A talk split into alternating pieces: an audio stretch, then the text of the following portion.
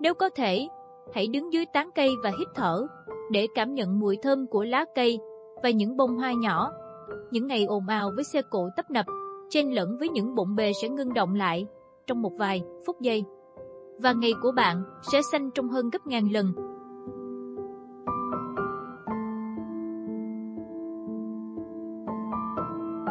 Xin chào, mình là Như, và chào mừng bạn đến với podcast Những Ngày Bình Thường. Podcast sẽ phát hành tập mới dưới dạng bài viết và dưới dạng audio vào thứ 6 hàng tuần tại trang web những ngày bình thường.com. Và chủ đề của tập hôm nay là đi dạo giữa hàng cây mái vòm.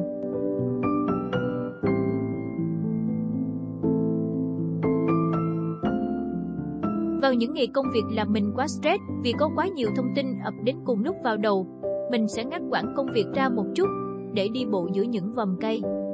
Màu xanh của cây cối xua tan đi muộn phiền. Một ngày hối hả được bấm nút tạm dừng trong đôi 3 phút. Gia đình mình mới chuyển ra riêng được gần 2 năm. Khu phố mình đang ở gần như là khép kín nên có rất ít xe cộ qua lại.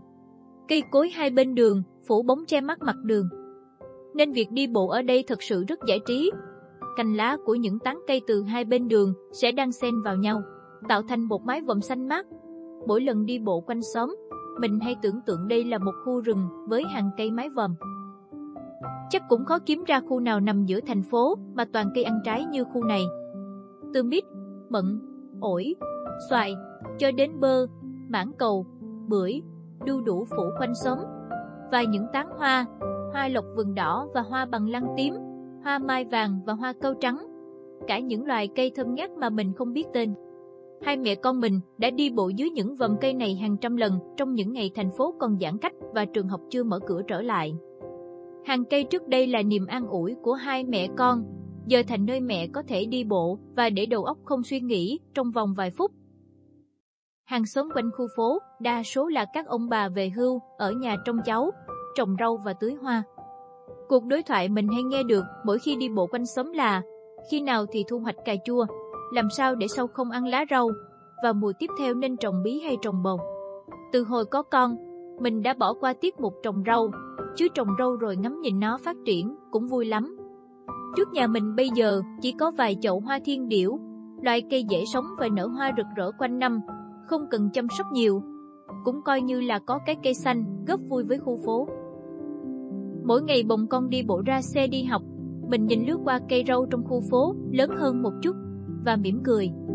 Mình có thể quan sát cây từng ngày, từ lúc các cô chú hàng xóm bắt đầu gieo hạt, làm giàn, cây rau thì nảy mầm, ra lá non xinh xinh, lớn lên một chút, lâu lâu còn ra cả hoa, màu hoa cải vàng rất chi là dễ chịu.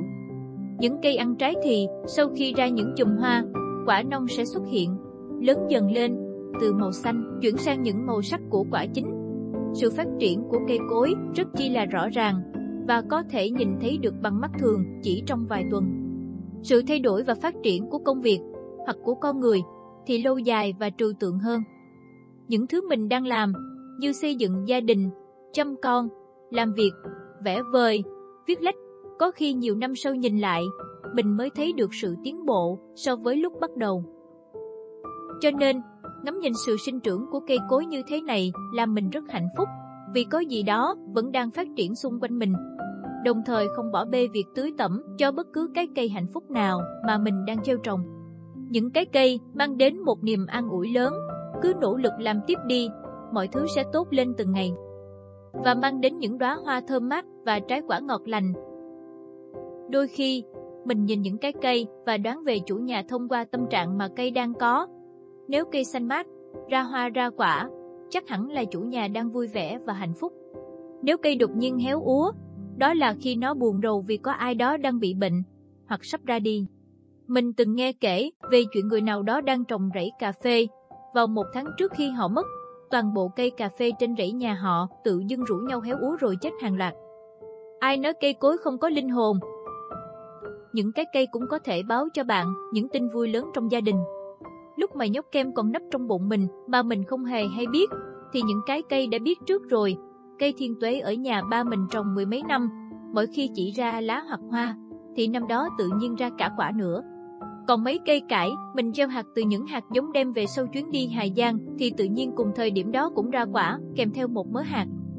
Hãy quan sát những cái cây bạn yêu quý, vì chúng sẽ nói với bạn rất nhiều điều.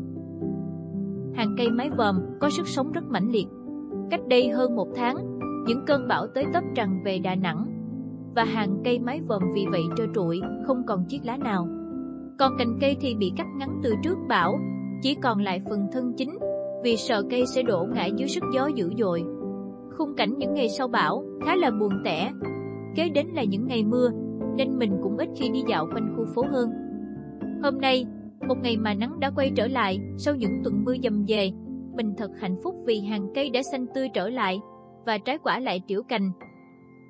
Những cái cây đang hít thở và cho ta không khí để thở khi ngày mới tràn về.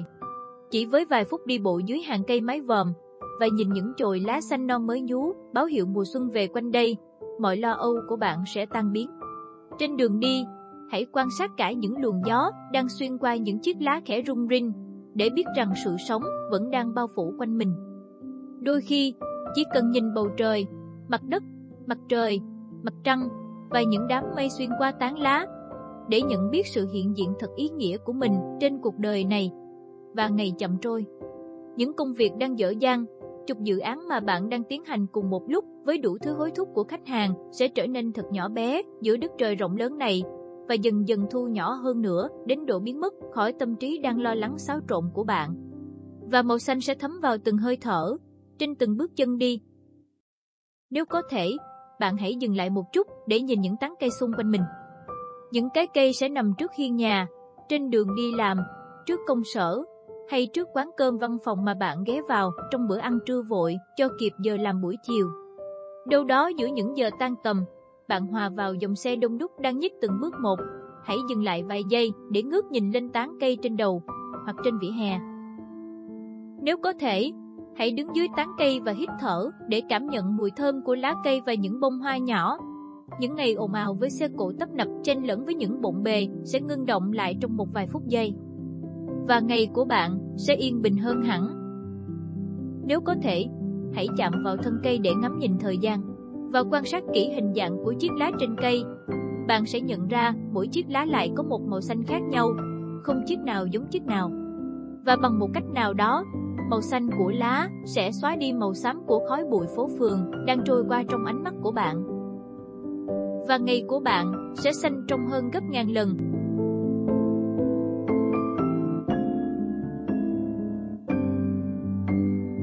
Podcast Những Ngày Bình Thường lần này xin phép được tạm dừng tại đây. Thật cảm ơn các bạn đã đồng hành với mình và lắng nghe đến tận cuối bài. Nếu thích bài viết này, bạn hãy để lại cho mình một like hoặc chia sẻ bài viết trước khi rời đi nhé.